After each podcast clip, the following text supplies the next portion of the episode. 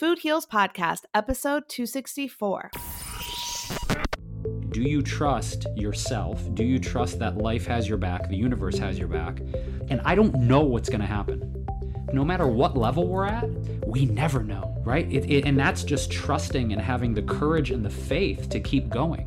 The truth is that when you work for somebody else, there's always going to be a ceiling to that. There's only so high that you can get, so much money that you can make, so much success you can have. When you work for yourself and you're following your passion and building this career, brand, whatever you're working on, the sky's the limit. You were given a gift of passion, not to keep to yourself, but to share with the world.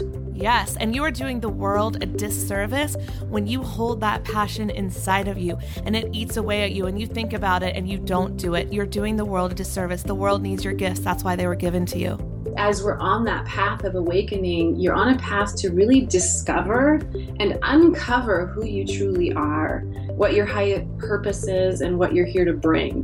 What one step can you take today that will bring you closer to living that dream? Holistic Voice presents the Food Heals Podcast with your hosts, Alison Melody and Susie Hardy. Join the Food Heals Nation and learn the secrets to go from feeling unwell to healing yourself. Warning, side effects of this podcast may include increased health and vitality, thoughts of living longer, an increase in sexual activity, feelings of joy, cravings for kale and quinoa, and a spike in Tinder matches. In rare cases, women have experienced a strong desire to change their status update from hashtag blessed to hashtag OMG even more blessed than yesterday, hashtag loving life. If you experience any of these symptoms, make sure to tweet a Kardashian immediately. All right, welcome Food Heals Nation. Thanks for joining me. I'm Alison Melody. Today we're talking about how to create influence, impact, and income by sharing your wellness journey. And we've got some pretty cool experts on the show today who are all doing this in their lives and want to help you do it too.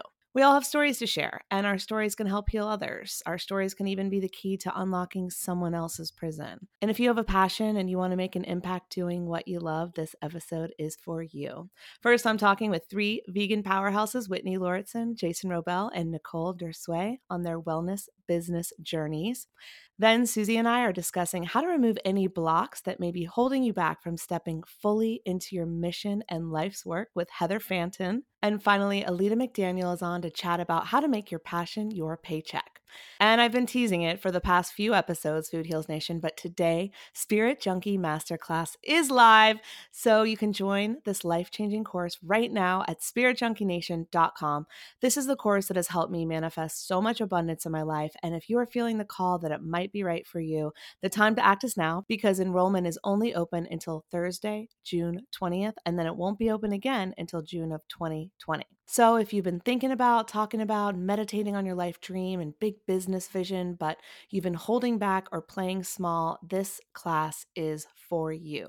In Spirit Junkie Masterclass Digital, Gabby Bernstein is going to teach you to clear the blocks that keep you from owning your purpose, build a successful business, or bring these spiritual principles into your career by following her proven, practical, spiritually aligned action method. She'll teach you to strengthen your spiritual practice and experience a personal transformation with this spiritual deep dive. You will learn to become unapologetic about accepting your divine purpose and earning money for your great work. And Gabby is really going to teach you to use your gifts to serve others in big and meaningful ways. So if you want to write books or create products or design programs, she'll teach you how to do this and have people lining up and waiting to purchase for you and how to attract that perfect audience to you. You'll gain the confidence to actually do what you've been dreaming of.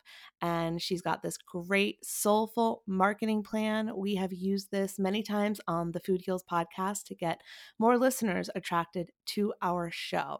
And this is Gabby's powerful method for marketing, publicity, and social media with authenticity. So no putting fake BS out there, really coming from an authentic place online. And of course, if you want to join Spirit Junkie Masterclass this year, I'm offering you 9 incredible bonuses. All you have to do is go to spiritjunkienation.com. You can get more details on the bonuses, but I'll go through them quickly.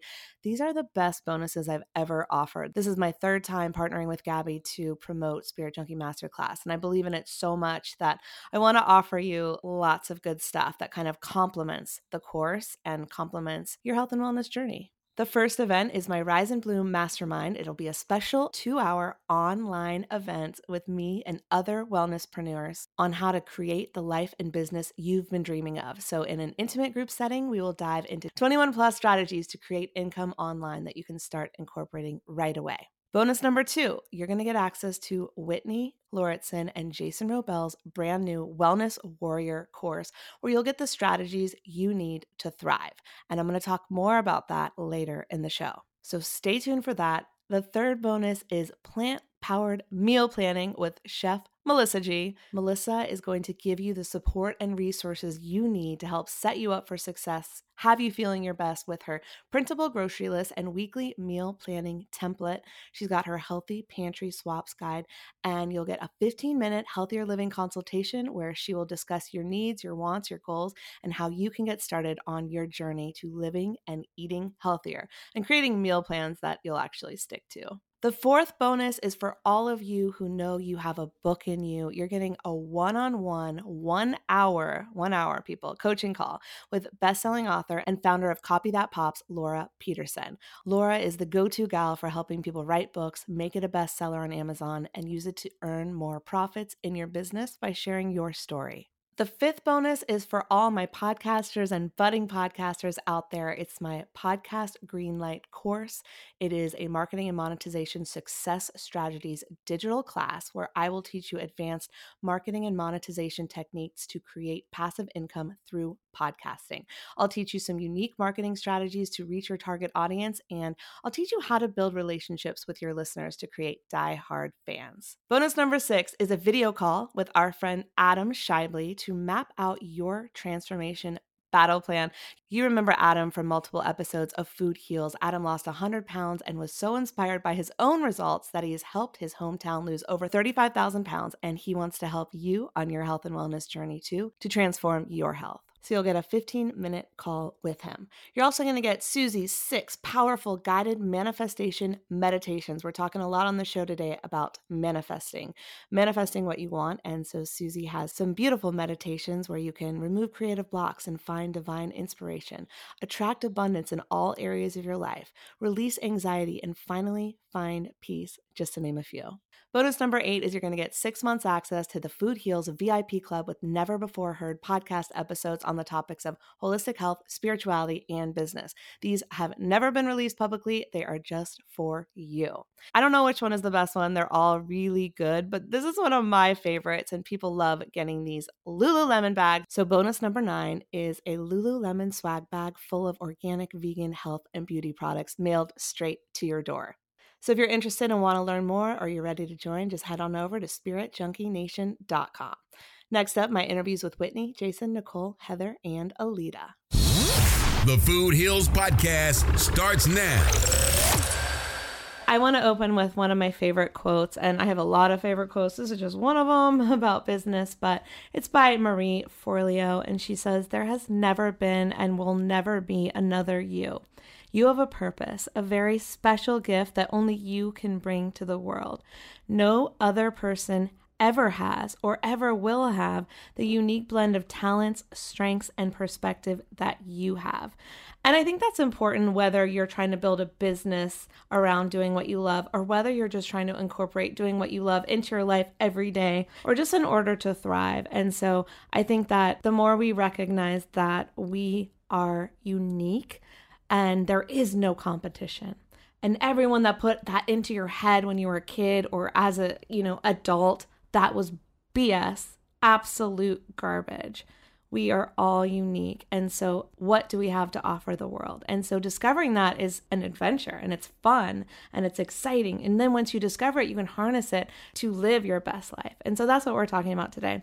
So I just want to go around and ask everyone, what is your business and how are you doing what you love in your life every day? We'll start with Whitney. She was one of my original mentors 2 years ago, and I took her sponsorship strategy system, and she's taught me so much about how to do what you love every day and create a business and an income around it. So that is a huge part of my income, is teaching other people how to do what they love in their life. So I have a whole brand called Creative Wealth, which is the umbrella over which I have courses, online community, training videos, and what else is in there? There's a lot. There's a lot that I do under Creative Wealth, and the mission of it is to help people that are content creators or small business owners who are doing things in the wellness world to spread wellness, to help educate people about how to live healthier lives and harmony with the environment and everybody that lives on the planet.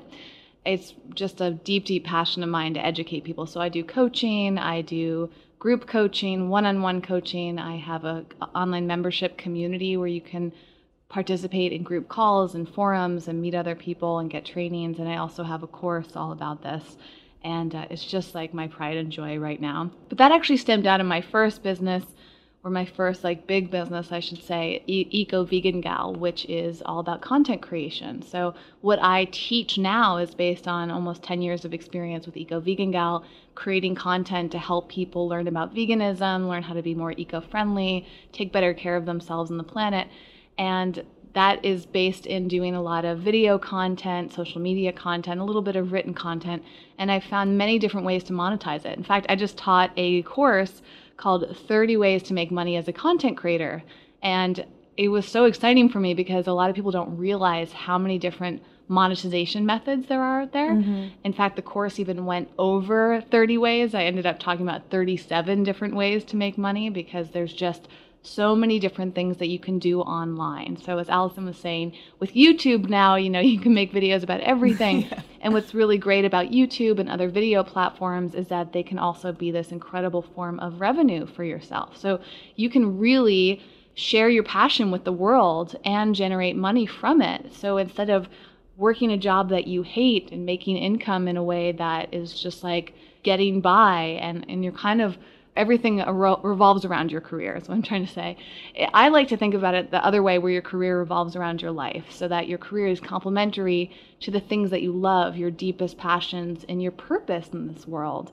And it's really exciting to be on this podcast with everyone here because we're all doing that. Yeah. So it's just thrilling to see other people dedicating their whole lives to this and supporting themselves financially. Nicole, tell us about your business and how you do what you love every day. So I'm a vegan chef. I host pop-ups, YouTube person. The best pop-ups in LA. Yes, they're fantastic. Agreed. Seriously. Yeah, and then I'm a YouTube host personality. I make income a bunch of different ways because of that, but it's like all in that hub. Some acting too. Can we Ruby Tuesday? Yeah, let's hear the rap, please. Ruby Tuesday. I made her do it on another podcast, so Food Heals Nation might remember. Guys, I might be getting rusty. One verse, just. It's bigger, it's better. Spinach, cukes, and feta. You want some beets and cheddar, or maybe kale instead of. There it is. Fire. Fire. Are so funny. So tell amazing. People what that is if I they have no that. Context. Oh yeah, at the start of the year. This restaurant chain, Ruby Tuesdays, was promoting their healthy options, and they were launching a garden bar with all these like fresh vegetables and stuff. So I did the hip-hop rap song for that ad campaign. I'm sure you could speak to this too.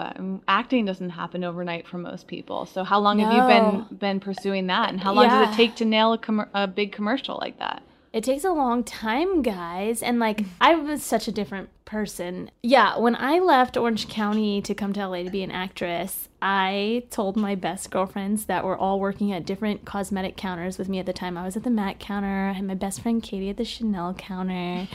We had a friend that was, working at Yves Saint Laurent. And I was like, you girls, I'll be back in a year. I'll call you. You come up to the rooftop. The helicopter's going to pick you up. We're going to go to the island. Like, I just thought, I was going to be, like, wealthy AF, like, in 6 months. And that kind of tenacity is amazing, and I still hold on to that. But I've learned the value of, like, really persevering and being persistent and going after a goal and not taking no for an answer and finding an alternate route. It's been really a great journey, but one thing that I've taken over from the acting world into this kind of food journey that I've been on is just really doubling down on your special sauce, like that one thing about you that is so unique to you, the thing that you probably got made fun of for in junior high and high school, and like just owning it and people love you being true to you, and that has really attracted like a following. Is like, just whatever you are, stick to it, double down on it, embrace it, all the flaws, everything, just embrace it. That is what makes you relatable. That's what makes you endearing. That's what makes people have a soft spot in your heart. Like, if I tried to pretend like I was perfect and hide the fact that I don't know how to spell because I'm probably undiagnosed dyslexic, and hide the fact that I have narcolepsy, fall asleep at the drop of a half an hour. Like, if I try to hide those things. Or hide your red hair. Hide my red hair, or the fact that, like, I always mispronounce things. Like, I mispronounce all the time. I have instead highlighted my flaws. It makes me relatable. Yes. It means we all can have a laugh and that we don't have to be so perfect. And then people want to do business with someone like that because it's like, I can breathe around her. I don't have to be so perfect, or like, she's so lovable and relatable, but honest too. Like, if you're trying so hard to hide so many elements of yourself, there's a dishonesty with that. You know, even if you're just like shy about it, it just reads as dishonest. And we just talked about how business with someone they know, like, and trust. Yeah. So that level of vulnerability really builds trust, I think. There is no path. It's like, literally, to say, I don't know what the fuck I'm doing, is actually more authentic, I think, than people who are like, yeah, I know what I'm doing. Bullshit. You do not know. We're all just, like, legit, my opinion of life, we are all just making it up as we go. Whenever I talk to, like, my mom, like, did you know what you were doing as a mom? She's like, of course I didn't know. I was making it up. Yeah. And literally, when I've talked to, like, incredibly successful business people, if they're honest about it, they're like, yeah, I had no idea what the hell I was doing. Mm-hmm. Right? They were going with their gut. So for me, I naturally, as Whitney said, gravitate toward people that are like, you know what? They're okay being fools, literally. Like, I don't know what I'm doing, but I have a passion. My heart's in this. This is who I am. And if I stumble, I know there's going to be some treasure there. Like, we can't be afraid. And I don't even want to use the word fail, but we can't be afraid to stumble, because we will. Mm-hmm. And it's just like, cool, I know I'm going to get my ass kicked. Mm-hmm. And if I can find the gold in it and find the joy in it, then I'm going to grow. It is helpful to see what other people are doing, and it is helpful to see who's successful and figure out what is working for them. But then the secret sauce, as we keep saying, is who you are, because nobody can replicate that. And you see the most successful people are incredibly unique. And when you look up to them, you go, I can't do that because that is them. I can do something similar, but I have to do it in my own way. Yeah. That makes you stand out. That reduces any of this idea of competition, because people are attracted to who you are as an individual. And I feel like it's much more attractive when you share your unique, real qualities than when you try to copy what everybody else is doing, because then you're just in this sea of similar people. You don't stand out. Yeah. Why is somebody going to follow you or buy something from you when they could do it from 100 or thousands of other people that are just like you? It actually works to your disadvantage. Yeah. And so that's why it's harder to be your unique self. And it's easier to copy other people and try to be similar. But the rewards are really in being yourself. I agree. And I know Gary Vee, someone that I think we all follow, says, no matter what you do, your job is to tell your story. And what that means to me is, just like Nicole said, like, being honest about her narcolepsy, and I'm honest about my trauma. And I know Whitney and Jason are honest about what they've gone through and what they've built. And it's like, our story is our way to heal ourselves and heal others. So our jobs are to be authentically ourselves, tell our stories, whether it's with our families, with our friends, or in our business. And Jason, you haven't gotten a chance to talk about what you do and how you live your entrepreneurial life. So let's get a little background on you. I am most well known as a vegan chef and nutrition edutainer, yes. What I didn't say in your bio is that you can frequently be seen at places like the Comedy Store. Yes. Mm-hmm. I do like to do the stand-up. I'd like to edutate. Yes. Edutain. You know, I really have gotten into, you know, branching out from food this year in a big way, because food is always going to be something I am passionate about and is very important for healing. But I know that nourishment, in my opinion, comes in many other forms. Mm-hmm. It's how we move our bodies. It's our thoughts. It's our belief systems. It's our spirituality. It's our relationships. So I suppose I'm more of like a lifestyle enthusiast and coach now, where, yes, food is in there, but I also want to talk about all these other subjects that have great value. And you know, for me, a big shift this year was defining, I guess, my life mission for myself, like kind of like businesses have a mission statement. Mm-hmm. And for me, it's doing whatever I can to reduce suffering and increase joy on this planet. Oh, beautiful. So food is a part of that, great. If comedy is a part of that, great. If coaching's a part of that, great. If whatever falls under that umbrella of that mission, I'm going to do. Yeah. You know, for me, it was a long process of trusting that I could let go of the old life that I had and do this full time, you know. So I after I graduated college, I was working in the advertising and marketing field for many, many years. I was working as a copywriter, a marketing director, and I fucking hated it. I did. I hated it because let me be more honest. I liked the fact that I was being creative, but the things I was being creative for didn't fill my heart with joy. You know what I mean? Yeah. It was like, cool, I'm like writing all this amazing national ad copy for this spot about sport utility vehicles, like that, because the world needs more like SUVs that get 10 miles to the gallon, right? Like nothing wrong with that if you own an SUV on the other end of this viewer, but there are more fuel efficient choices. My point is this, like it took me a long time to build not only the technical skill to be able to build a brand that would make me a sustainable living that I could leave the 9 to 5, but there is a moment for everybody, and maybe you both can relate, like there's like a chasm between where you are and where you want to be. Yeah. And you need to jump. Yep. Okay. And a lot of people in this world, they don't make that jump because they're scared shitless. And I understand, because you got your benefits, you got your consistent paycheck, you have a family, but it's like, you're either going to choose love or fear. Yeah. And at a certain point, it's like, do you trust yourself? Do you trust that life has your back? The universe has your back? Because there was a moment where I had to jump across that chasm, and it was like, I'm leaving the steady paycheck behind. I'm leaving all these benefits. I'm leaving the free cell phone and the blah, blah, blah, and the gym membership and all the other shit that's free. And I don't know what's going to happen. Yeah. Mm-hmm. I don't know. And here's the thing, that never ends. Like no matter what level we're at of prosperity or notoriety or growing our brands, we never know, right? And that's just trusting and having the courage and the faith to keep going. Yeah. The truth is that when you work for somebody else, there's always going to be a ceiling to that. There's only so high that you can get, so much money that you can make, so much success you can have.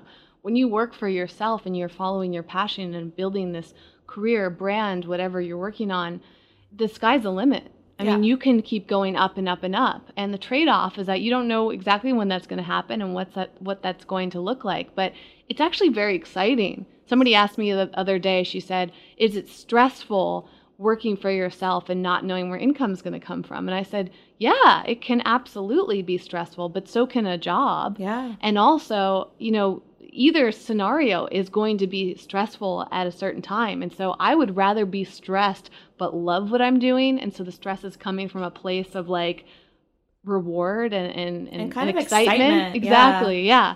Versus when I was working another job for somebody else, like your kind of average 9 to 5 job, which I did for many years, I was still stressed out, but I was stressed out and unhappy and unfulfilled. Yeah. And so if the stress is going to be there regardless, then I might as well choose something that brings me a lot of joy and rewards.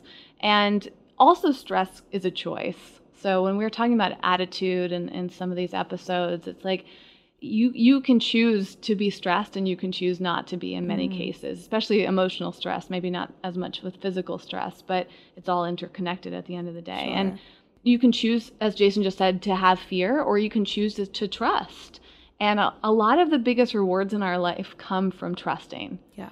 And if you believe in a universal energy, which I think many of the Food Heals listeners do, because I know Allison does, is that the universe does have your back, as Gabby Bernstein would say, and that the universe responds to you. And so if you surround yourself with positivity, if you wake up each morning and say, I'm doing this because I'm loving this, I'm choosing this, I trust that the things I want are going to happen, you can co-create with the universe and make everything happen. And if it doesn't happen, it probably wasn't meant to happen anyway. So you can start to let go of a lot of that stress. But my big point is that it's not easy no matter what. And I remember worrying about money even when I had a full-time job. And now I'm like, I look back and I'm like, what was I so worried about? But you know what? My big realization was that my money worries have nothing to do with how much money I'm making.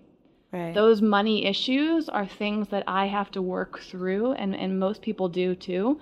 One, you know, as Jason was saying, a lot of the reason people don't choose to work for themselves, to leave a job, is this fear of not having financial stability. Yeah. But most of the money challenges that anybody has are completely independent of how much money they're making and where it's coming from. They are usually buried emotions that we all need to address if we want to thrive. And so it to me, it was like a huge realization to be like, I've always had a concern about money, mm-hmm. regardless of my circumstances. So I can change my circumstances. I'll probably still worry about money until I resolve that within myself. And that's just saying to me, it doesn't matter where the money is coming from and when. Just a brief comment. There was an interview with Oprah, J.K. Rowling. Did an interview with Oprah years ago, and she was asking her about, you know, this incredible success of Harry Potter and the hundreds and hundreds of millions of dollars J.K. Rowling has. And to paraphrase, I remember her saying something like, I'm still terrified I'm going to lose it all. Yep. Right? Mm-hmm. Like, here's a person who has maybe even, I can't remember, hundreds of millions or billions of dollars. Like, yep. You're good.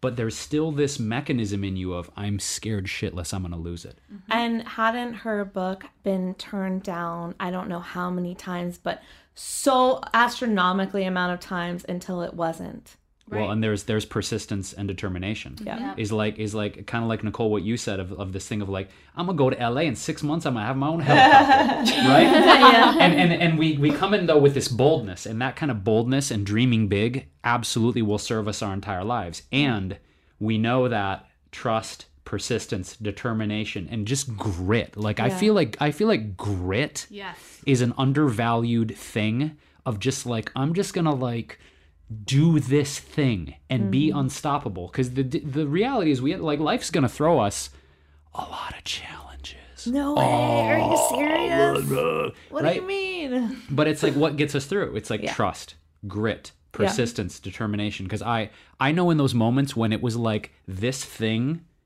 gonna happen. I don't know how or when. Yeah. But it's going to happen, and I'm committed AF to this thing. Right? It's like. To me, it's like, it's training muscles. Like, it's training our mental muscles. It's training our heart muscles. And as Whitney said, it's undoing a lot of conditioning we grew up with. Yes. These are genetic things. Yep. Like, I look at familial things. Like, part of this journey of being abundant, being entrepreneurs, being creatives, being artists is, yeah, creating, but we're unraveling shit all the time. Yes. Like, it's constant. Yep. It's constant. And one of the biggest mistakes I feel that people are making, and I'm totally have been guilty of this, but is deciding I must create this by a certain time. And that's having an attachment to the outcome. And what we have to do is have the confidence that Nicole has of the private jet in 6 months, but not be attached to the 6 months. Yes. Nicole's going to have her private jet. Legit. But if you have attachment to the 6 months, then you go, well, I'm a failure, and therefore this isn't working. And thank God Nicole didn't do that, because she's smarter than that. But the point is that's what humans do, because we have these egos that have to protect us and have to put us on our place and keep us safe. And just like you were talking about, Gabby Bernstein, like, the universe doesn't have our back, so we have to control everything. Right. Well, the universe does have your back. So the more you are able to let go, you can still have your to-do list and let go of control. That's one of the biggest things I learned from Gabby, because here I am, type A. I have to get everything done. I have to cross everything off the list to feel satisfied and successful. Well, I can be busy as fuck, and I'm not a millionaire yet. So what am I doing wrong, right? Yeah. I'm keeping busy. And so part of my problem and my, you know, come to Jesus moment, whatever you want to call it, you know, coming back to the self and going, okay, what are my goals? Plan on them being achieved, believing that they can happen, and then leaving it up to the universe. Now, that doesn't mean I sit back and watch Netflix. Right. It means I keep on my path, yes, and I keep working towards it. But I cannot have something that is time bound, because time is a concept that we have created as humans. Mm-hmm. Yeah. Therefore, if we stick to this must happen in 6 months, guaranteed, in most cases, probably like 90%, I can't quantify this in any measurable manner, but you're going to then be a failure in your own head because you didn't make it in those 6 months or whatever. So it's putting it out there. These are the goals I'm going to accomplish. These are my passions. This is what I want. The universe will conspire to meet you. The universe will have your back. But when you put those time constraints or any other kind of monetary constraints on it, if I haven't made $1 million by the time, I've heard people say this, by the time I'm 30, I'm a failure. Well, fuck. I mean, excuse my French. Many people have done it. Most people haven't. Okay. If you make it by 31, you're a success in my mind. Yeah. And so it's just about like, okay, have those dreams. Never give up on those dreams. If negativity comes in or scarcity mentality or fear comes in, be with it and then let that shit go and go right back into that positive mentality. It will come if we are persistent. It's the law of averages. Yes. And I think that's exactly what I was going to say too, is that if you give up, the universe is basically saying you didn't want it badly enough, you know? So you have to stick through it, even through the hard times. You look at most successful people, they have worked through enormous challenges. They have overcome obstacles. They have been faced with rejection. The great majority of the most successful people on this planet have been rejected a lot, and they kept going anyways. You look at most of the stories behind their lives, and it is full of rejection. It is full of failures. In fact, that's the other thing too, is so many people are afraid to fail. We were talking about perfection. Yeah. People are afraid to share their, you know, the failures in their life, but those define you and your character, and they also make you more human, which we all are, and sometimes we don't want to admit, but if you just give up because something didn't work out the first time, how meaningful is it to you? And why do you deserve success if something's not worth pushing through those challenges? One of the best quotes like I heard years ago was, abundance is consciously receiving that which has already been given to you.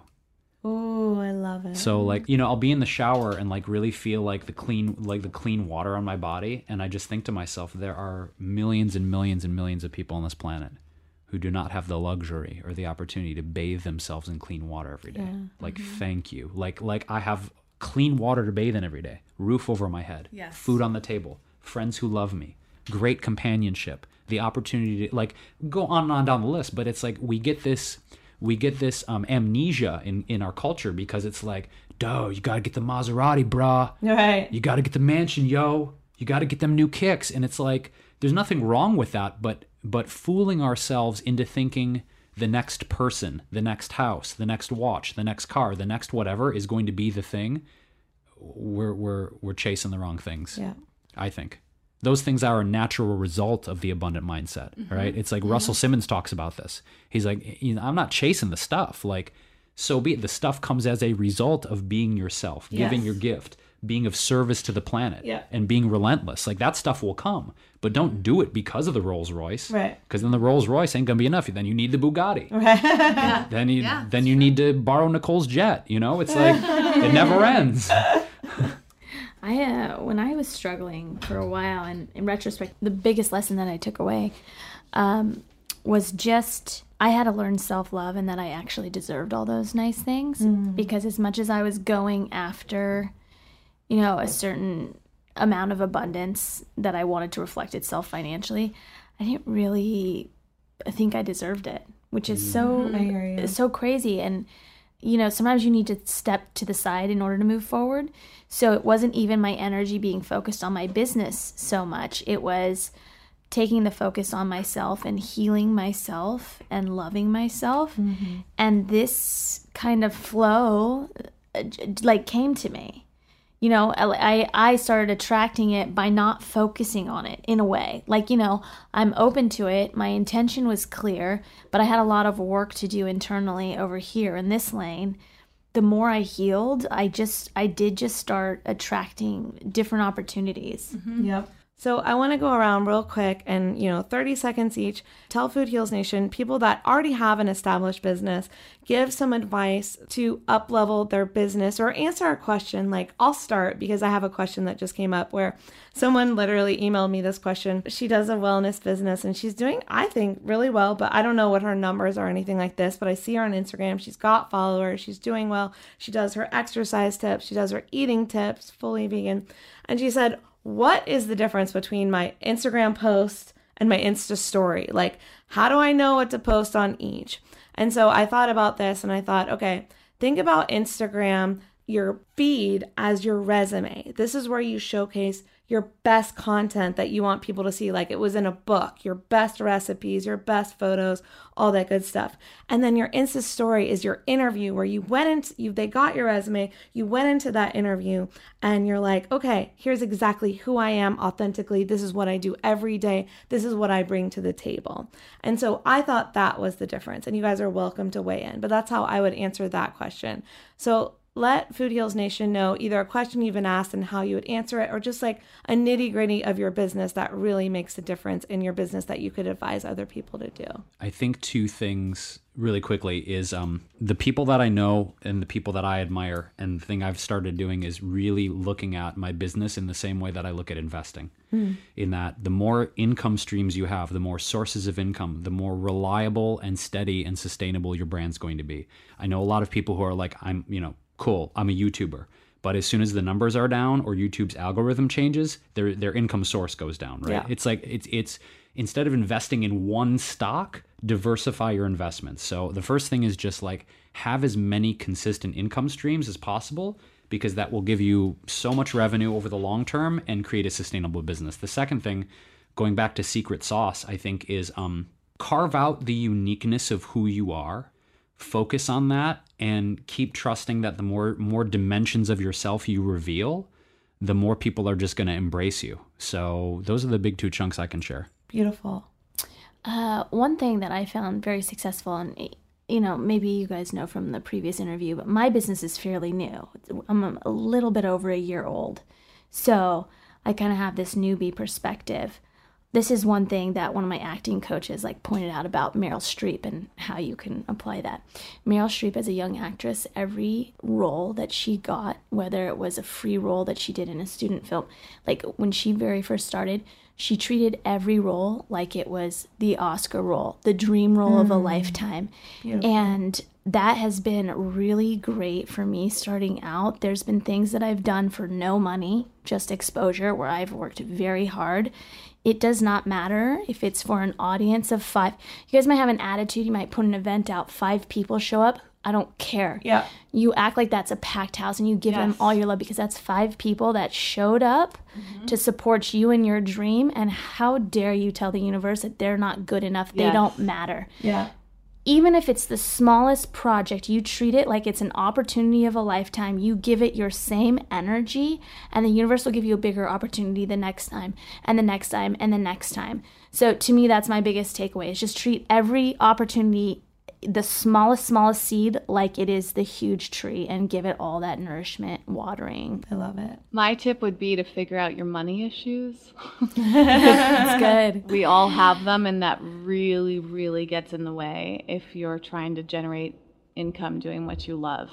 And I have a couple resources that have assisted me a lot. One is Money, A Love Story by Kate Northrup. It's a fantastic book.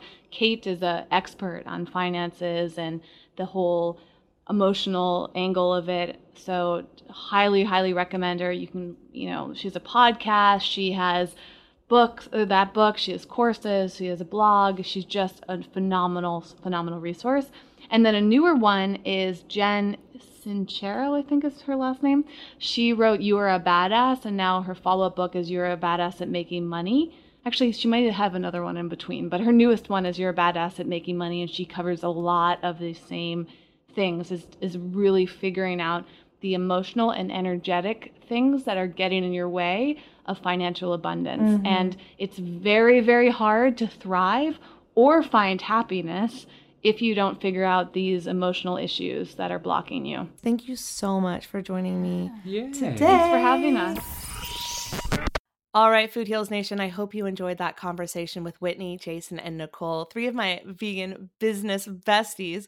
And if you decide that Spirit Junkie Masterclass is right for you, Food Heals Nation, Whitney and Jason are actually offering a special bonus that I'm really excited about. It's their brand new Wellness Warrior training, and it's where you get the strategies that you need to thrive. So you'll master your well-being and help you align all aspects of your life, physically, emotionally, and mentally. Whitney and Jason's online course offers powerful mindset practices to elevate yourself like never before and really unlock your inner superpowers.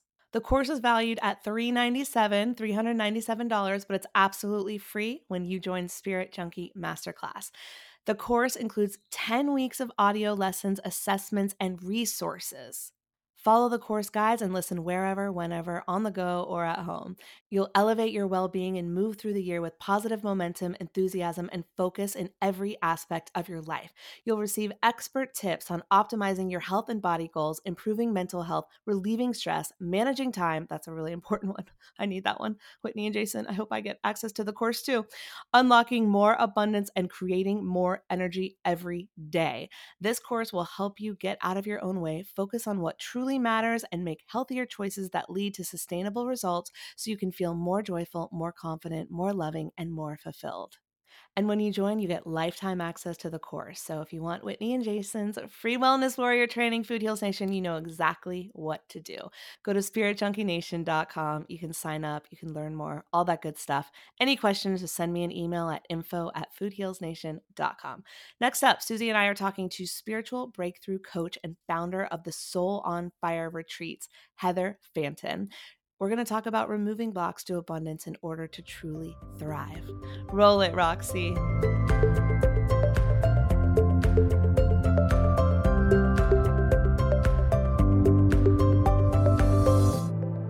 Can you give us a taste of who you are and what you do? Absolutely. Well, my name is Heather Fanton, and I am a spiritual breakthrough coach.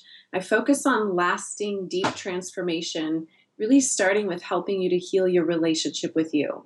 Also the founder of the Soul on Fire Retreats for Women, which is a highly immersive and transformational retreat program, as well as now I've launched this new baby of mine, which is a year-long personal and spiritual growth group coaching program called The Inner Circle. That's just a little bit about me. And if someone is interested in finding out more about my 15-year-long extended Eat, Pray, Love journey around the world, feel free to reach out on my website and they can connect with me there. So I love it. And so we met at Spirit Junkie Masterclass and we drove up together to level 2, and it was just a fantastic experience. And I always talk about how transformational that week was for me. And can you talk a little bit about what is a spirit junkie and what does it mean to you to be a spirit junkie?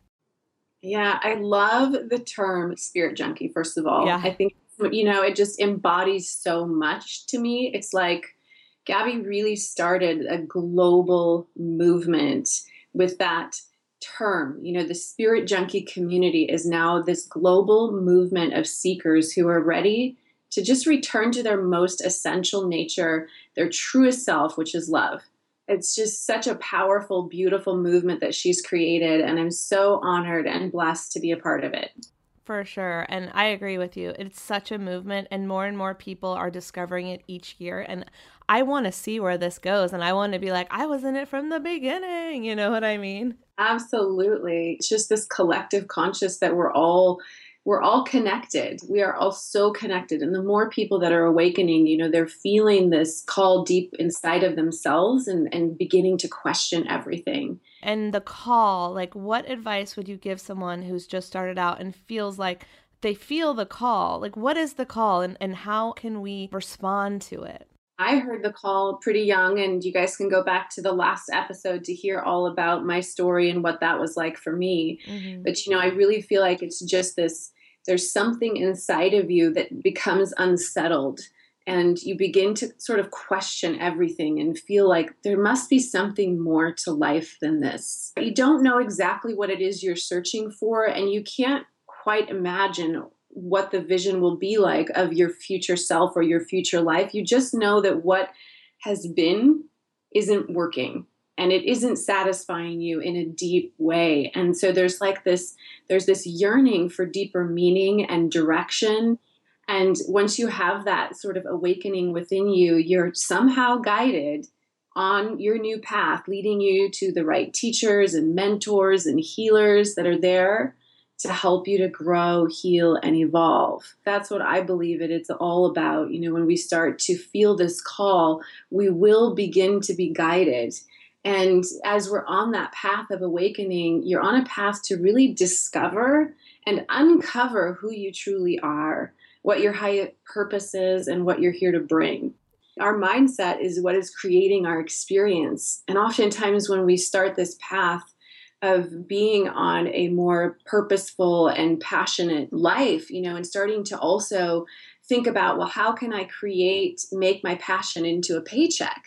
What does that look like for me? How can I share these gifts with others? And oh my gosh, there's so much I could say about this and people who are on this spiritual path and to have this resistance to charging money for it. I could say a whole lot about that. Yeah. And I don't know if you both have experienced this as well, but I run into this so often when someone is starting their, you know, they're leading a heart-centered business, they're in the service industry, they're sharing their gifts with the world, and they just have this weird idea that it's not okay to charge for their services. Right. And, you know, I just want to say this, that there's nothing holy and spiritual about you pretending that it's not okay to charge your worth. Exactly. Or that you don't have value. Yes. Like, can we just get over that? Because there's nothing spiritual about you not being able to pay for your rent or provide for your children. How can we serve at our highest purpose if we're not charging for what we do? Because money is important. Money is energy, and we've got to pay the rent, and we've got to take care of ourselves and our families, and we got to be abundant. Yes. And it's, you know, exactly. Money is energy. It's currency. There's a reason why they say currency. I think it goes into sort of other paradigms where it's like, at least for me, I've experienced like, oh no, I just can't be making money from something that I love. Yeah. Because like, I grew up with a parent that didn't enjoy his work. Right. And he always said, go follow your dreams. But then for some reason I had this idea that like, he wasn't following his, but he was making good money from it. Right. But he hated it. No. And that is such a good example of, you know, something that we follow and a stereotype and a misbelief that making money is hard and we have to go to a job we hate to make the money that we need to provide. So can you bust that myth a little bit, Heather? Yeah, absolutely. And so that's a perfect lead in because, you know, one of the tools that I'd love to share with your audience is just helping them to work on their mindset. You know, and that first step right there, the first step to changing anything, as I'm sure you know, is always awareness. Yep. And so you have to tune in and become clear about what it is that you're believing. Mm-hmm. You know, sometimes we don't identify with what we're thinking first, but instead we know, you know, it's like you're not aware that what you're thinking is making you off, but you are aware that you're feeling off. Right. So sometimes you start with how you feel and then you uncover what you're thinking or perceiving in the situation. So uncovering your beliefs, like what is my belief about earning money for something that I love? Writing out what your beliefs are, because a lot of them you will identify aren't even yours. Like for you, you're just saying, you know, that's from your father. It's not even yours. Because when I was younger, I actually did make money from something I loved. I went and became a lifeguard and a swim instructor. How fun. Yeah, it was a lot of fun. I guess I didn't pick up his lesson until later when I grew up and left college. And it's like, oh, wait. No, and that's actually something I battled with in my own head. Mm-hmm. Yeah. So you have to first become aware that fear is in the driver's seat, that you've got some false beliefs running, some deep core beliefs or fears that are running the show. So what is your internal dialogue like? And I don't know, Allie, if you remember this from Raw Goddess, but when she was teaching at the masterclass level 2, one of the things that she said about internal dialogue is she said, what are your greatest hits? That's a good one. I love that. And so, you know, the first step is just becoming aware. So journal about it. This is, again, where you got to pull out your journal and you got to do some work.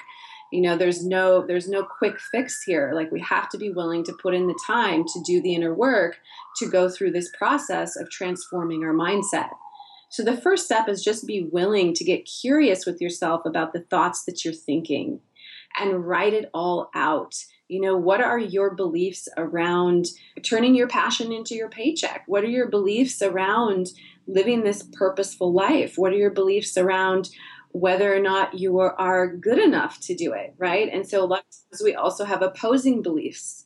Like, a part of you knows, there's a part of you connected to the truth. And so a part of you knows you are enough. But then there's a whole bunch of other parts of you that believe you aren't enough. Yep. So you have these opposing beliefs. And so the first step is just bringing that all to the light, exposing it so that you can become aware of it and that you can then objectively look at it. Because, you know, you might not be aware that you're having crazy fear-based thoughts around what is and isn't possible for you. But like, if you are aware that you're feeling anxious, you have a knot in your stomach, maybe you feel stuck, and stuckness, fear shows up like for a lot of people as in inaction or procrastination or brain fog or avoidance, right? Mm-hmm. Or staying stuck on your to-do list and you're like living in the non-important, non-quadrant of your life, or you binge watch Netflix, right? Right. The things you're doing to avoid showing up for yourself and doing, you know, serving yourself and being in purpose. So, or maybe you're like stuck in the comparison trap and you're thinking that there are already so many people doing what you want to do. So why would anyone want to hear from you? Oh, I have so much to say about this. Okay, first of all, one thing that Gabby always says is that there are more people that need your lessons, your knowledge, and your teaching than there are people teaching it. So number one, that myth is busted by facts. And then number two, I would love to go back to one thing you said because it really resonated with me, that we might have these conflicting stories. And I totally have a conflicting story, and it came from the same person, which is interesting. So when I grew up, my dad always told me, build a business, then have someone take it over, and then reap the profits off the top. Okay? And then at the same time, when I would tell him all of my entrepreneurial ideas, you know what he would say? You want fries with that? So meaning they're going to fail. Meaning get a job. Oh. Stop dreaming. Yeah, exactly. They're going to fail, get a job. And so I was always presented with mixed messages, and I do feel that luckily. Thank God you didn't listen. Well, luckily I have always built businesses, and you know, that's something that I'm super passionate about teaching people is how to be an entrepreneur. And I've built multiple businesses, and most have been successful, but not everything. I've had tons of failures. And so I think that it's the failures are based on that thing in the back of my head that goes, you want fries with that? Like, this is going to fail. This isn't good enough, what have you.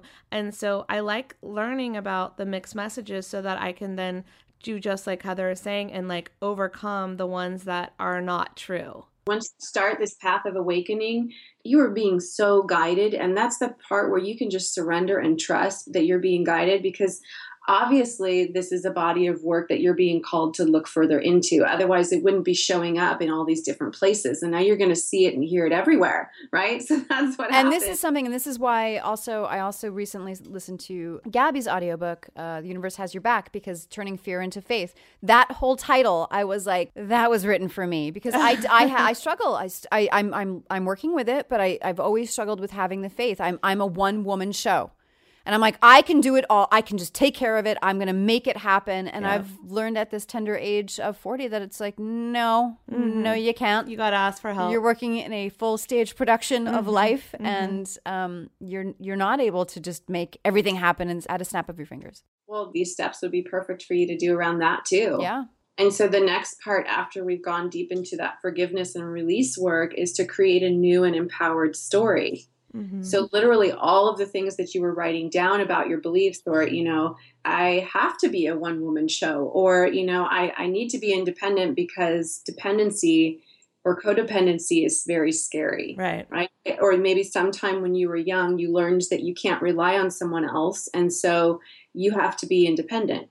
And so, you know, just really going through and uncovering what all of those beliefs are, what your old story is.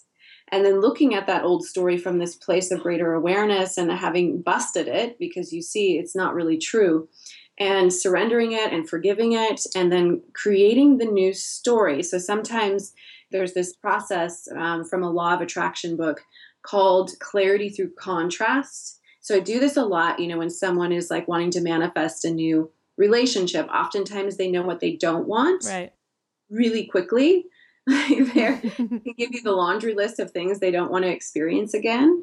And so this is like all the beliefs. So we write out all of those beliefs and we see it on paper, and then we create the contrast. What would be the opposite, positive, empowering, affirming belief for me to have, instead of I have to do everything myself, right? And so then you create a new belief, and you write out your desires and create those new beliefs. But and those would be what people would think of as those normal affirmations. So a lot of people use affirmations, and affirmations don't always work because this deeper work hasn't been done. Yes, I've experienced that myself. That's totally true. Like, they're great, unless you have a belief that's very, very deep and it's like, nope, that's the opposite of what I truly believe. And then they're not going to really. You're self-sabotaging your affirmations. Yeah. Yeah, exactly. And there are some ways that you can write the affirmations where you can get your mind on board. And this is also part of creating like allowing statements. So finding evidence that what you desire or what you want to believe is actually possible. And sometimes we can't see that evidence in our own life. So we have to look outside of ourselves for proof and write it down. Like someone somewhere is earning 6 figures for their purposeful work, right? So, or 7 figures, right. Someone somewhere, like there is evidence. If you look for the evidence, you'll find the evidence, and really setting that intention to find the evidence. The other thing is, are you willing to give yourself permission to receive a new and empowered story and beliefs? And so journal about the evidence that you find. And every time, so let's say, for instance, someone is working on the belief that they're not enough, they're starting to put themselves out there and they've got this purposeful, passionate, driven career. And they have this underlying belief that they're not enough. Yep. And who they are is not enough.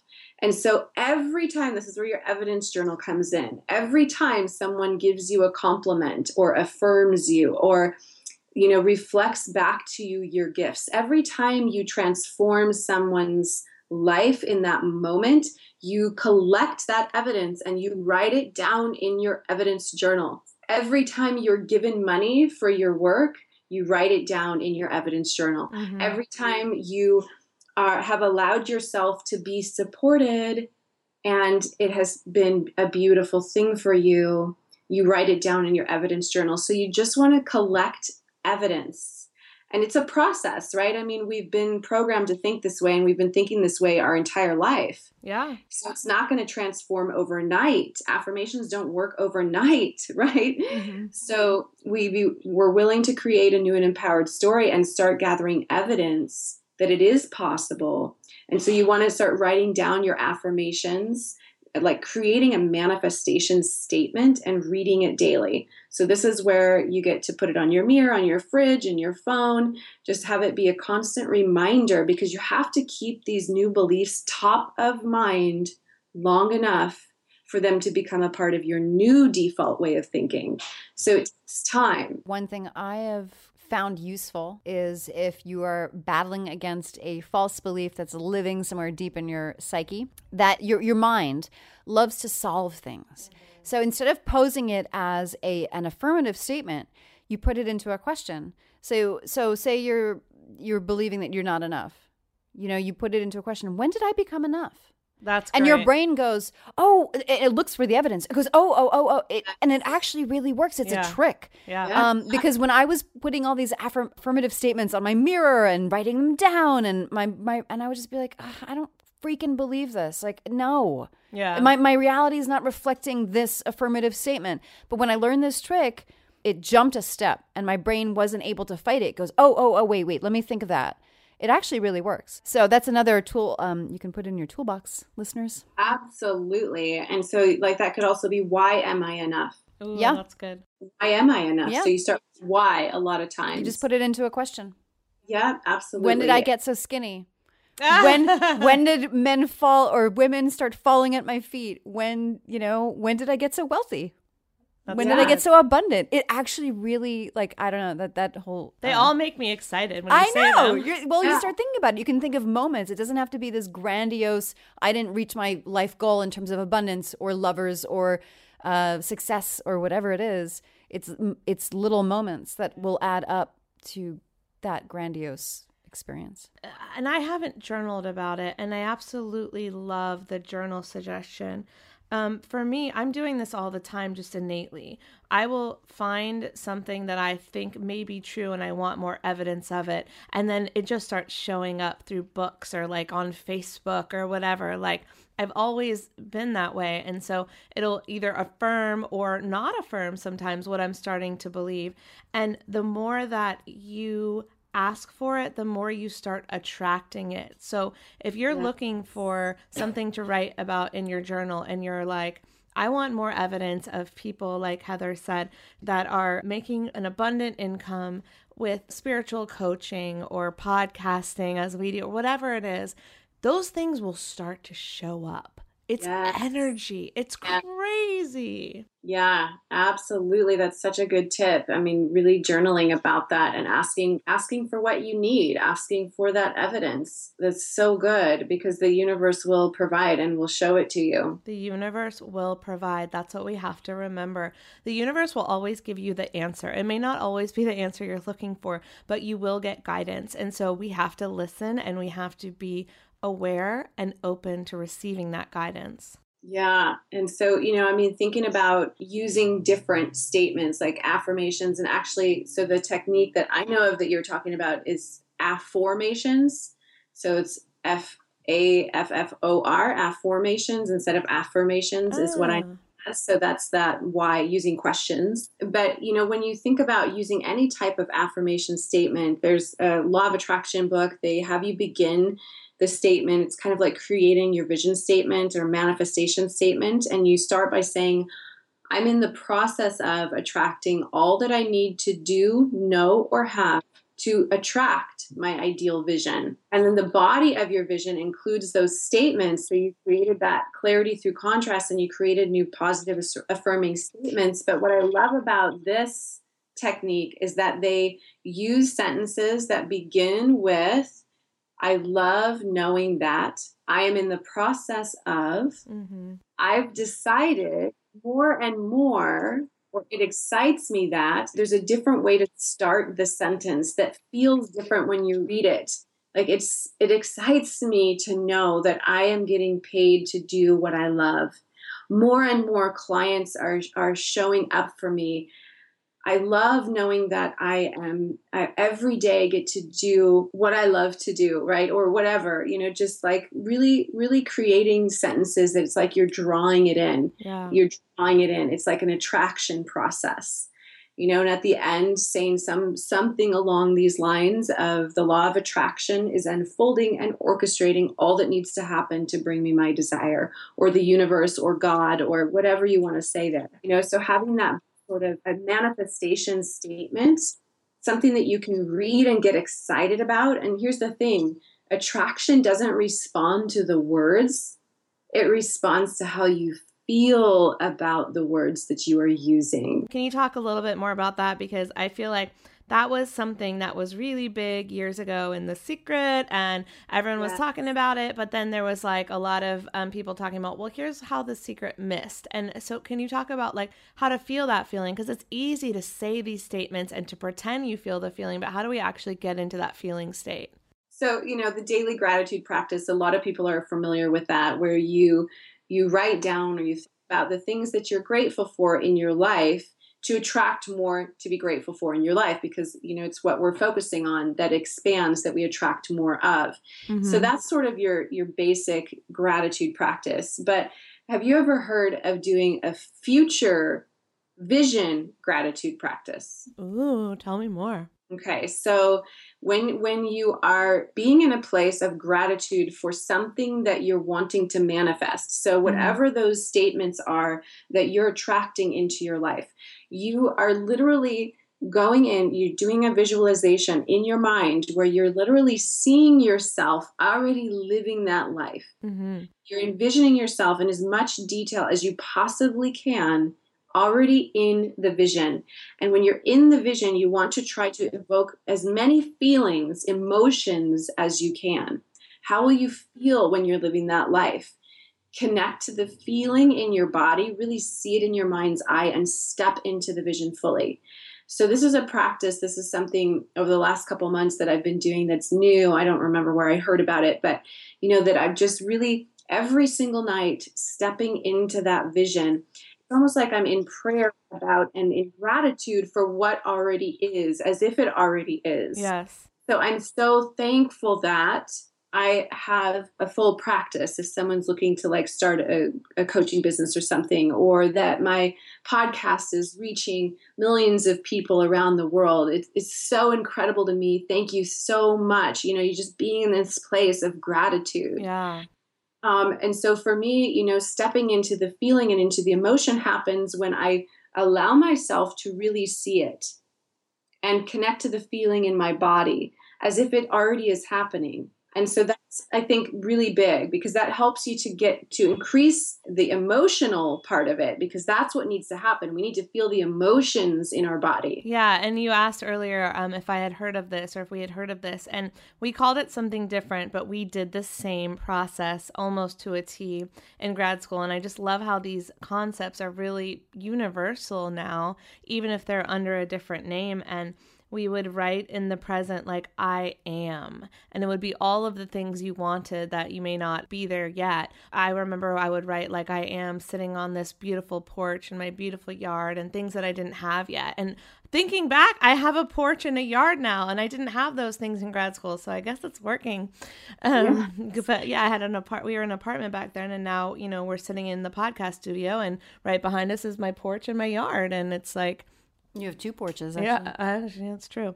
And so that's where that, you know, so you're looking through the I am statement. Some people might have, you know, might not work well for them. And that's what we were talking about a little bit. Yeah. You know, in when did or the why statements in those affirmations.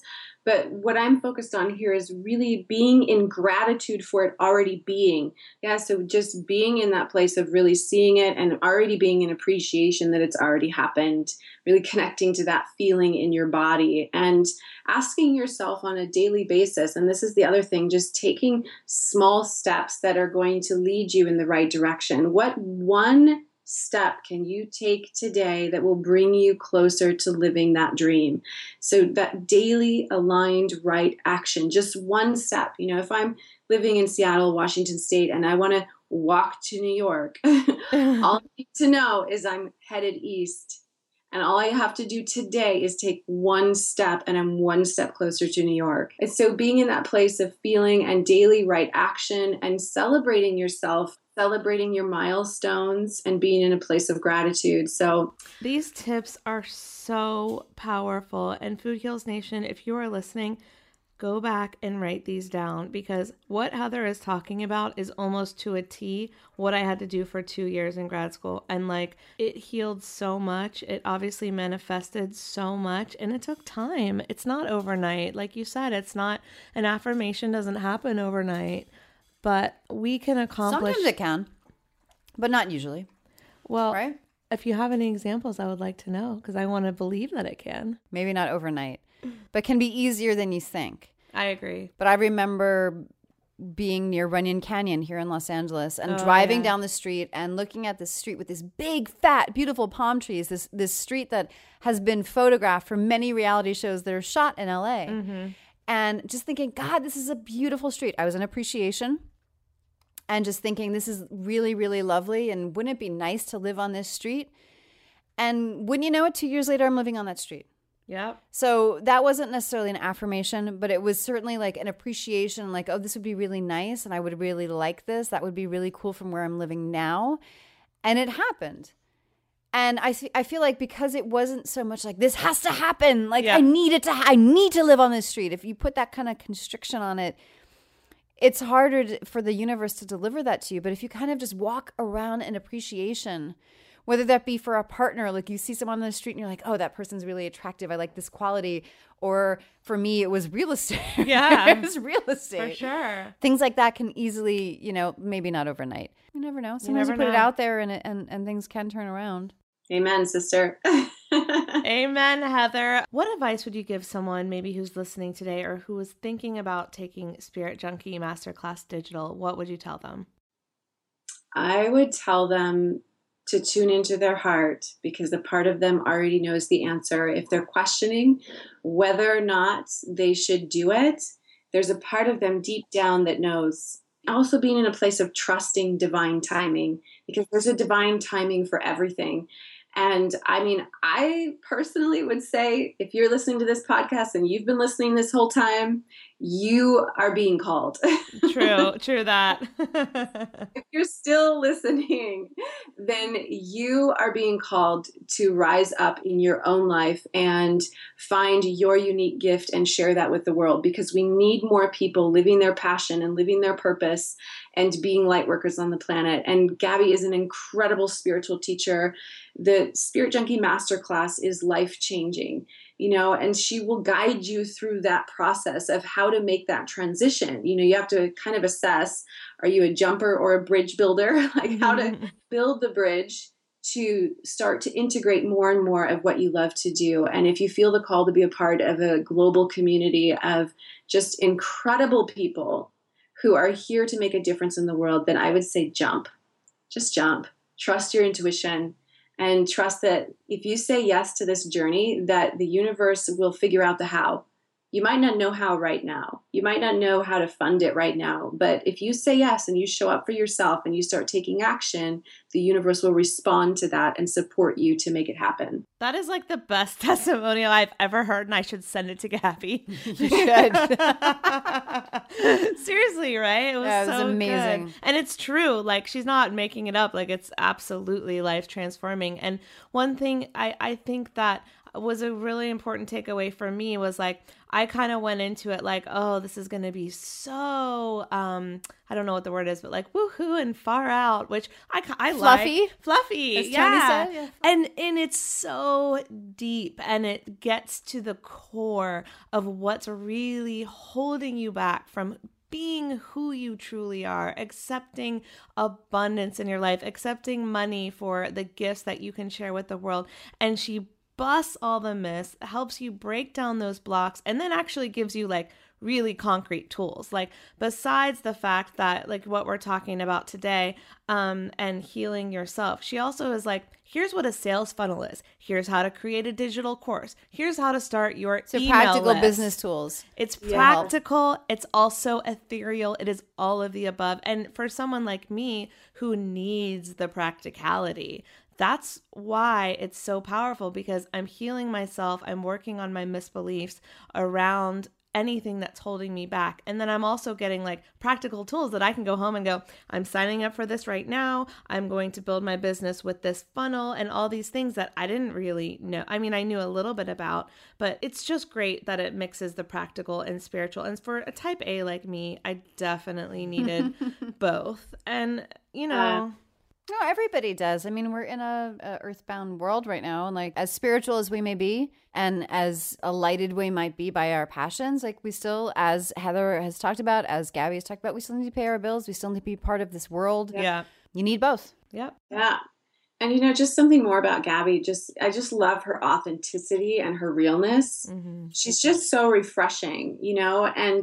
I had been contemplating going to the master class for a couple of years when I found out about her when I got back to the States. And then it was like, it was the right timing. And I knew, like, there was just this knowing, okay, now's the time, go. Yeah. And so I went, and I got so much more than just a mentor and fellow spiritual teacher in Gabby. I gained an entire global community of awesome, heart-centered, loving, giving, caring individuals who want to live a miraculous life. And like, who doesn't want that?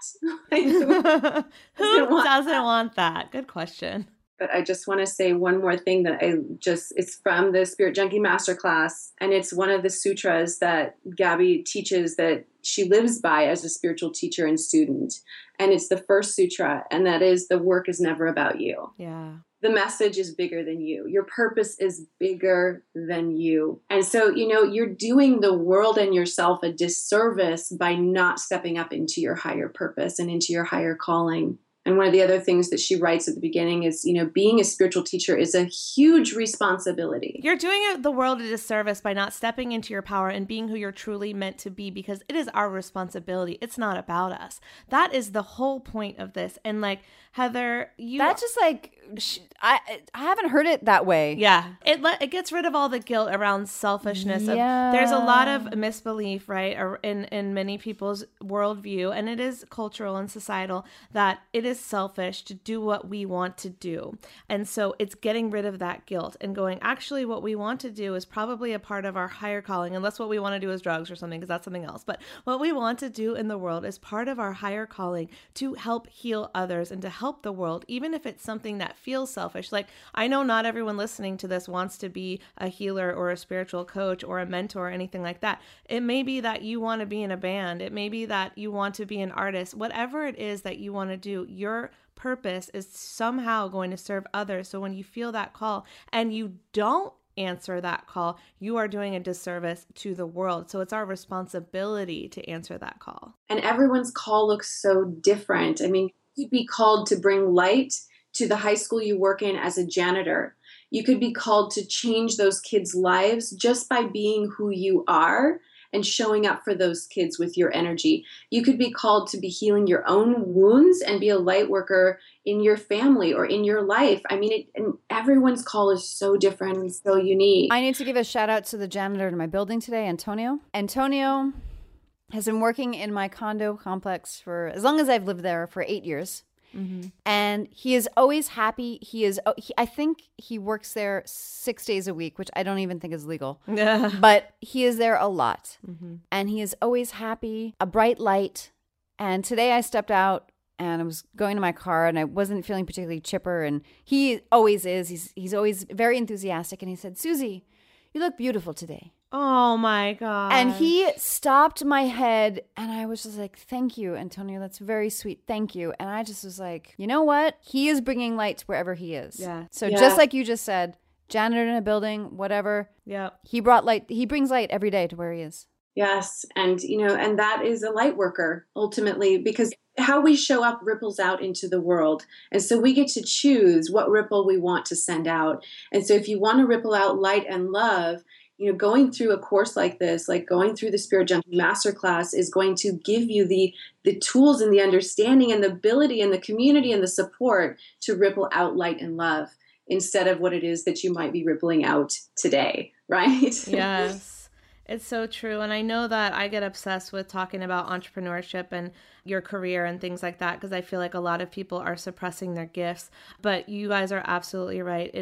It doesn't matter about career necessarily, but it is who you're going to be in this world and being authentically who you are, wherever you are. And trust that where you are is exactly where you were meant to be and that you will be guided, honoring that experience every step of the way, just being in that place. Just allow yourself, just for this moment, to surrender, to not know the how, just show up where you're being called, trust that you're exactly where you're meant to be, and really be in a place of honoring and of gratitude, of openness and receptivity to allow yourself to be guided on this journey, and you will be. I can't think of a more perfect way to wrap this up. Thank you so much, Heather. We love your guidance and your tools and your tips. They're just amazing and so imperative to talk about. And so you can give one last shameless self-promotion. Where can everyone find you online, follow you, stalk you, all that good stuff? Oh, all right. So if you want to join the tribe, come on over to my website at Heather Fantin. It's Heather, and then Fantin is spelled Fantin.com. Find me on Instagram under Heather Fantin and on Facebook as well. I do a lot of Instagram and Facebook, and I'm very active in my Soul on Fire tribe group on Facebook. So those would be the best ways to connect with me, and I'd love to hear from you. Thank you so much, Heather. You are listening to the Food Heals Podcast. Make sure to subscribe, rate, and review us on iTunes. All right, Food Heals Nation, I hope you enjoyed our interview with Heather. Next up, I'm speaking to Alita McDaniel. She is an intuitive life strategist, culinary artist, and personal trainer. She lost 80 pounds and healed herself of a multitude of chronic diseases. Her story is really incredible. If you want to go back, she's on episodes 43, 65, and 80, so you can hear her wellness journey. But today, she's here to talk about how to make your passion your paycheck. Roll it, Roxy.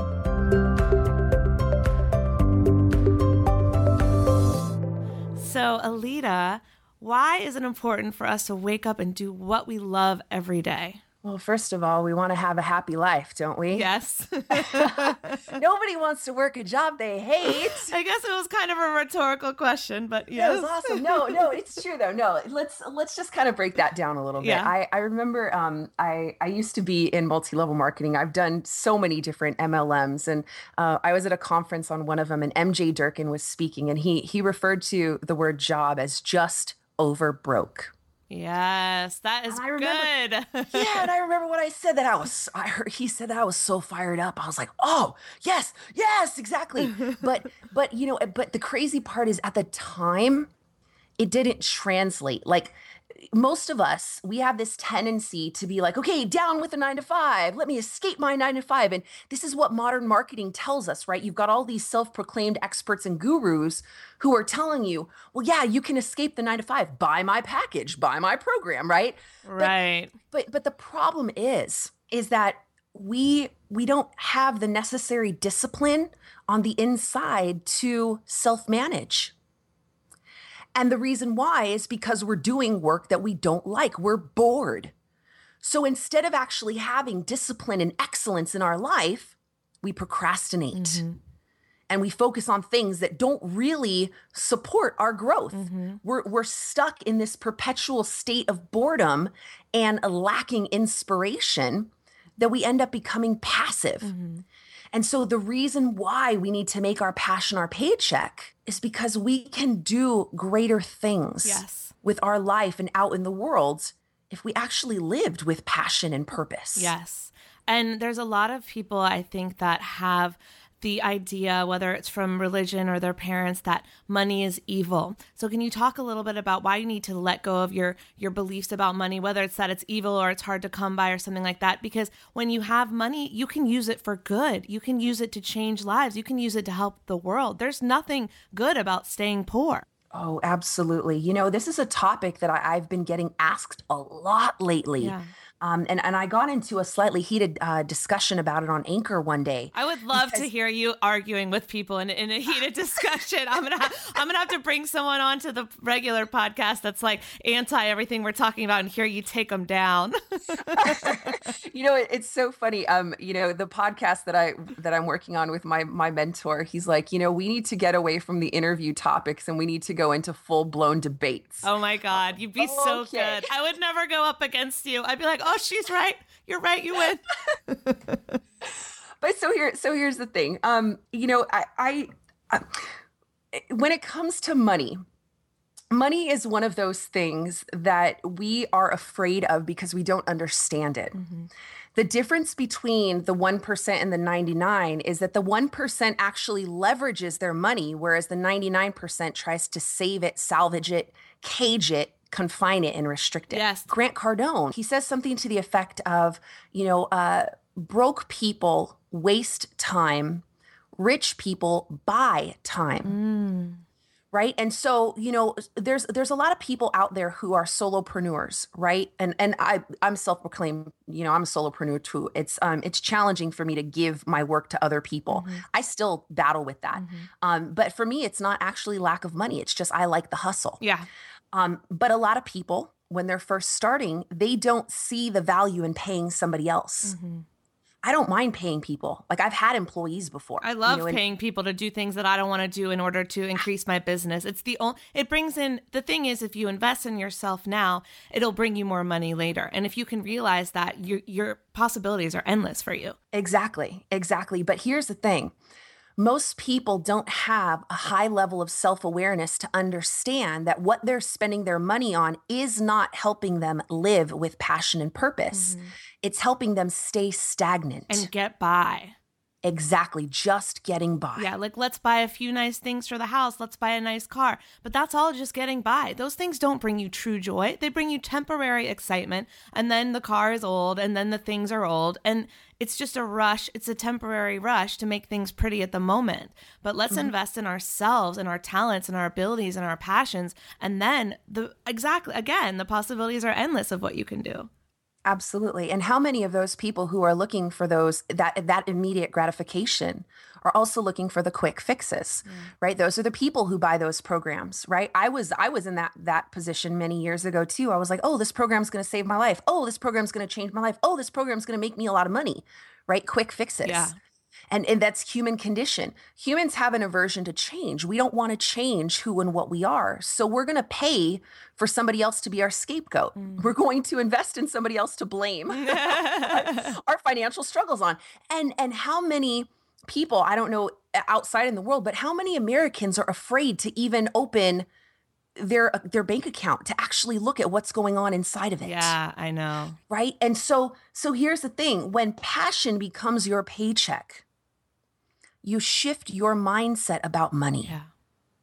And instead of seeing money as the redheaded stepchild, I say that lovingly because I actually am a redheaded stepchild, but when you see money in that kind of bastardized way, it's not going to grow for you. It's not going to work for you.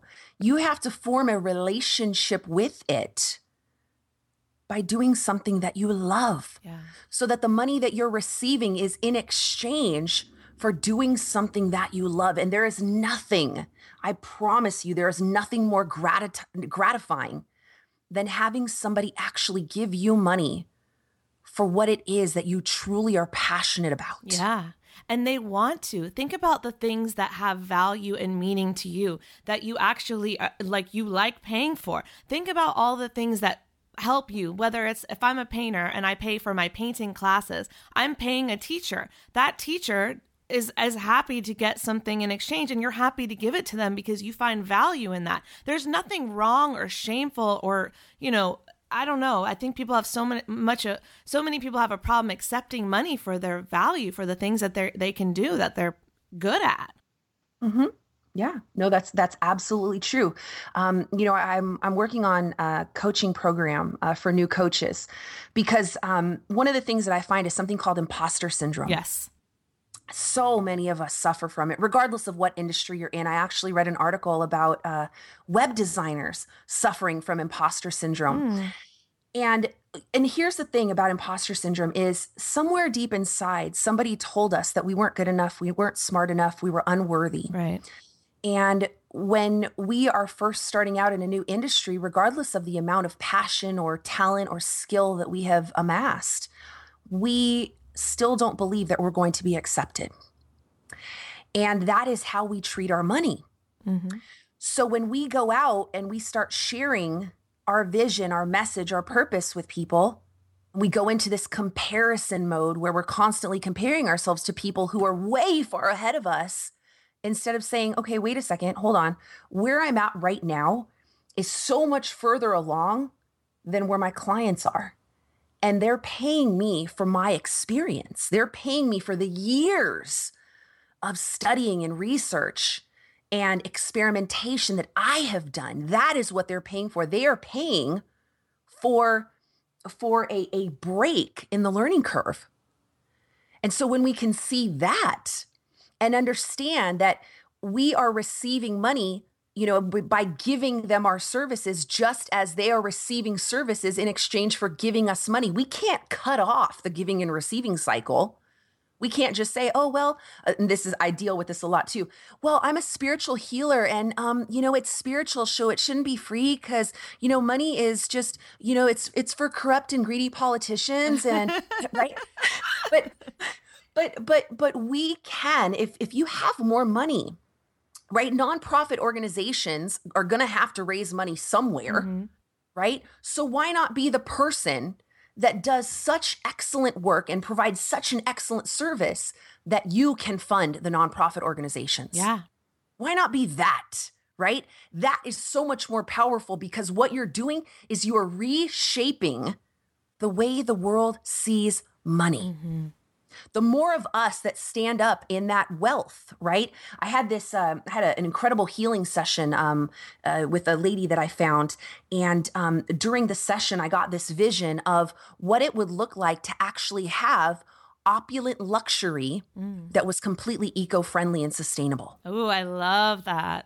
Who's doing that out there? Nobody, right? Because we believe that luxury and fancy cars are not spiritual, right? And so... But look at, we've got BMW who made the i8, mm-hmm. right? It's one of my favorite cars. I totally want one, right? And it's electric. Yeah. Right? It's a hybrid. So my point is this, is that if we are living our true passion and we truly want to create a better world, we cannot continue to bastardize money, and we have to allow ourselves to reframe what being in business truly means. And you living your passion doesn't even mean that you have to be in business for yourself. I don't even want to preach that, because not everybody is cut out to be an entrepreneur. That's true. Right? But you living your passion could literally mean you working as an independent contractor. Yeah. For somebody else, right? And there's plenty of people who do their 9-to-5, and they might love their 9-to-5, but they also love making beautiful things that they can then sell on Etsy for a side income. And then they're having joy from making the things that they love to make, other people wanting to give them money in exchange. Like, it's such a great thing that you can do, even if that is not the only thing you do. It's something that will bring you joy every day. Exactly. And that is exactly the key. If you wake up first thing in the morning and you say, today, passion is going to be my number one objective, and I am going to find a way to input and extract passion in every single thing that I do, even if it's having a conversation or a debate, or I'm doing something that I'm really not excited about, I'm going to find a way to be passionate, and I'm going to be excellent in this. What you are going to find is your life begins to shift. Things begin to change, and opportunities begin to come to you that didn't exist before. When I was in the culinary industry for a very brief period of time, I kept getting recruited by better and better jobs. In only 2.5 years, I worked at 4 different places, technically 5, in the 2.5 years, because I kept getting recruited. And in that final job, I literally was where I had made it to my dream career, and was designing menus for a medical wellness program in just 2.5 years, because I was living with passion. Yeah. I knew people that I worked with in the culinary industry who were coming in and day out, bored with their job, yeah, hating life, complaining that they weren't getting promotions, complaining that they weren't getting raises. And here I was getting them right and left. Mm-hmm. Because you were enjoying yourself. You were passionate. You were happy. You were bringing joy and goodness to the table. And thus, that was coming back to you. Exactly. How, you look at a child, right? A child from start to finish is living in passion. Mm-hmm. And we're the ones telling them, hey, you know what? Chill out. Hey, chill out. Why? Why should I chill out? I'm a grown-ass woman now, and I have gone back to living with that much passion. Because at the end of the day, when I look at myself in the mirror, if I have to answer to myself at the end of the day in the mirror, right? If I'm washing my face and I'm brushing my teeth and I'm looking at myself in the mirror and I'm like, man, you were a bitch today. I don't want to have to admit that to myself, right? Right. Because I'm the one who chose that. But if at the end of the day, I look at myself and I was like, man, I made today an incredible day. That was amazing. Did you see that? Oh my God, I saw that. Oh, you were there too? Oh, it was amazing, right? It's a totally different feeling. And when you go to bed at night, instead of feeling overwhelmed and exhausted by the crap that you fed yourself, you're going to bed full. Yes. And you sleep better, your life is better, you're healthier, your mentality is different, and you begin to attract and manifest different experiences that match that passion. So beautifully said. So can you give us an example of how you start your day to get this passion and positivity going right from the beginning? Absolutely. I do not let myself get out of bed until I have imagined greatness in my day. Wow, that's great. I love that. Yeah, and so I on occasion, I will actually wake up and I'll be like, okay, Spirit, what is the message that you want me to know for today? Mm-hmm. Sometimes it's that. Sometimes it'll be, what's the message that you want me to teach others today? Obviously, it usually comes forward in my own lesson. So it's something that I have to learn before I teach. Oh, that's interesting. Sometimes they're like, guess what? Here you go. And you're like, oh, man. But I've learned, obviously to listen, because if I don't listen immediately, then, the rocks, the pebbles turn into rocks, and then they turn into bricks, and then it's a house dropped on your head. Mm-hmm. And so we all know that's not fun. But usually what I do is I lay in bed and I keep my eyes closed, and I imagine what I want my day to be. Even if I don't think about the tasks that I have to do, because I used to focus on that and I'm like, oh, I've got to do this and I've got to do that and I've got to do this. And then I start stressing out. Instead, I actually see myself achieving my goal, like you did with your book deal. I imagine myself having already achieved my goal. and how good that feels and who I am in that place of having already achieved that goal, because I know it's going to be something different than I am currently in the moment. Right. And so before I step out of bed, I've already put myself in a place of achievement, and I act upon that future self rather than on the current self. And so how I structure my day, how I approach my day is based on that future self rather than my current self. So I'm constantly striving. I'm constantly calibrating my thoughts and my actions and my habits according to that future self. I love it. It's act as if. Act as if you already have it, and Spirit has created it for you. It's on its way. Yes. And you just have to believe it. I think the hardest part for a lot of people is the belief and the trust. And so all you have to do is just keep telling yourself every day what you want. Keep trusting and believing that it is yours. And another thing that I think is great that I learned is when I was non-trusting of the universe, that because I've been an entrepreneur my whole life, always creating businesses, many that have failed, many that have luckily succeeded, and then some that have succeeded. And then I go, I don't want to do this anymore. And so what I do is when I'm ready to create something new, I look back and I remember the times when I was successful. And therefore, I know that it's possible. That's a fact. Right? And so I can't say this isn't going to work. All I can say is this is absolutely going to work. It's worked before. It'll work again. And it's a simple thing. But when you look back and appreciate what you've been able to achieve, then you know that you can have it. Now, let's say you haven't had that experience of achieving something similar yet. Look at other people's examples. Maybe you're going to be the biggest, most empowered speaker in the world. Maybe you're not. It doesn't matter. You're going to be you, and you're going to have your own group of followers that want to listen to you over the other gurus or whatever they're called out there. Yeah. So if you can think of examples of when it's been done in the past, whether you did it or someone else did it, you know it's then possible. Anything that is possible for someone else is possible for you. There's no difference. Mm-hmm. And, you know, to add to that, I completely, totally agree with everything that you're saying. You know, it really just, it always boils down to self-awareness. You know, we have to understand who and what we are at the fundamental core. You know, I think that it's so important to stress the point that you were given a gift of passion, not to keep to yourself, but to share with the world. Yes. And you are doing the world a disservice when you hold that passion inside of you and it eats away at you and you think about it and you don't do it. You're doing the world a disservice. The world needs your gifts. That's why they were given to you.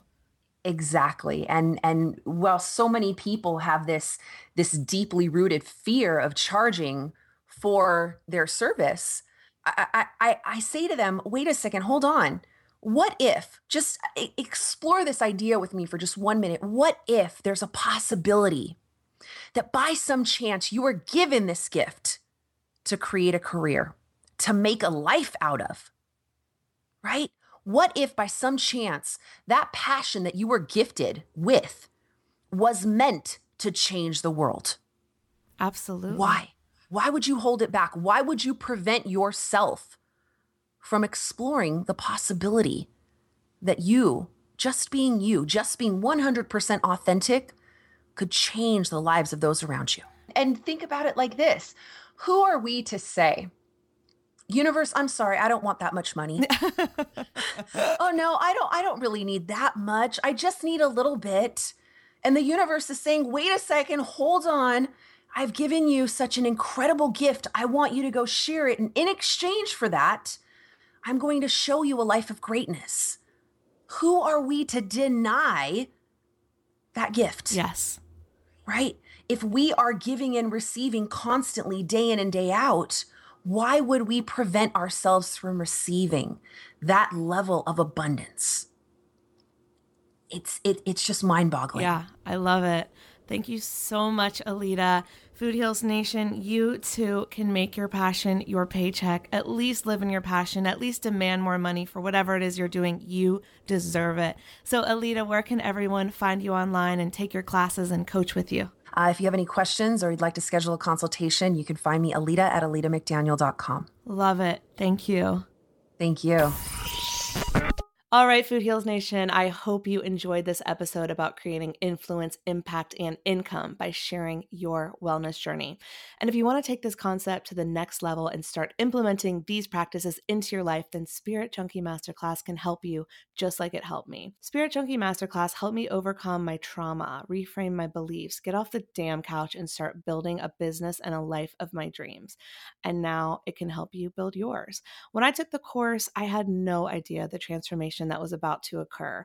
You know, it's like one of the things that I really learned in the course is that healing the trauma of my past was not just an item to be checked off my to-do list, but was actually an ongoing process of love and growth. It's a practice. I learned that I could be anything I want in this world, just like my parents taught me when I was young, but you know, it's like we forget. It's like all of that when we grow up and become grownups gets beaten out of us that we can't do anything we want because we have to go on a certain course.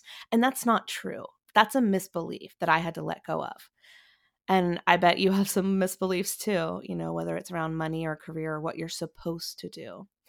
I learned that every time that I took action steps to be more authentically who I was and what I wanted to do, what I wanted to share in the world, the universe conspired to meet me. So it's like I can take action towards what I want. And if it's aligned for me, then it starts to happen naturally. But if I'm sitting on the couch watching Netflix and dreaming about it, right, nothing's going to happen. And so her course is really about taking those spiritually aligned action steps. And I think that's something that was kind of missing in my original thoughts around manifestation, where you dream it and then it just arrives. It's like, no, you co-create, right? Co-create with spirit, co-create with the universe. And so as I'm releasing these blocks and the past trauma that's holding me back from living, you know, my full potential, my dreams, I was fully able to step into my power. And I'm still stepping, Food Heals Nation. Like I said, it's still a process. It's a practice. But I'm fully stepping into my power as a podcaster, a speaker, a retreat leader, an author. All of the things that I was dreaming of are now coming true. And since taking Spirit Junkie Masterclass, I've literally been invited to speak internationally at multiple conferences and events. They've taken me to incredible places like Australia, Ireland, and France. The podcast is getting major press coverage and notoriety. In 2017 and 2018, I was named an icon of influence. In 2019, I was named a movement maker. Now I'm leading retreats in Italy. And one of my dreams just most recently came true that I've been working on for over 5 years when I got to see my film play, Powered by Plants. It played at the French Riviera Fest during the Cannes Film Festival. And I got to see it play for an audience in a theater. What an incredible moment. It was something that I had been only dreaming about, you know, and I finally started taking those action steps and finishing the damn film. But right now, since we're on the festival route, I can't put it online, but I will let you know when I can because I'm really proud of it. Anyways, I am now living the life that I was dreaming about living just a few short years ago. Taking the course was a leap of faith, and it turned out to be one of the greatest leaps I've ever taken. I believe that Spirit Junkie Masterclass has the power to completely change your life in all areas where you feel stuck or scared or just not there yet.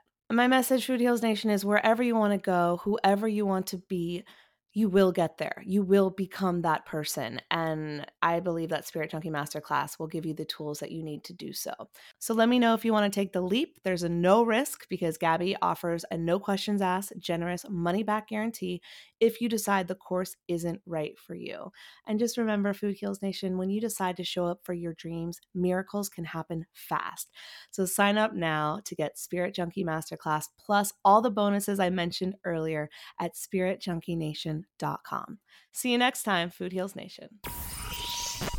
These statements have not been evaluated by the Food and Drug Administration. This podcast is not intended to diagnose, treat, cure, or prevent any disease. Side effects of this podcast may include increased health and vitality, thoughts of living longer, developing a more positive outlook on life. In rare cases, women have experienced a strong desire to stop asking their boyfriends if they look fat in this dress. If you experience any of these symptoms, post a selfie to Instagram immediately.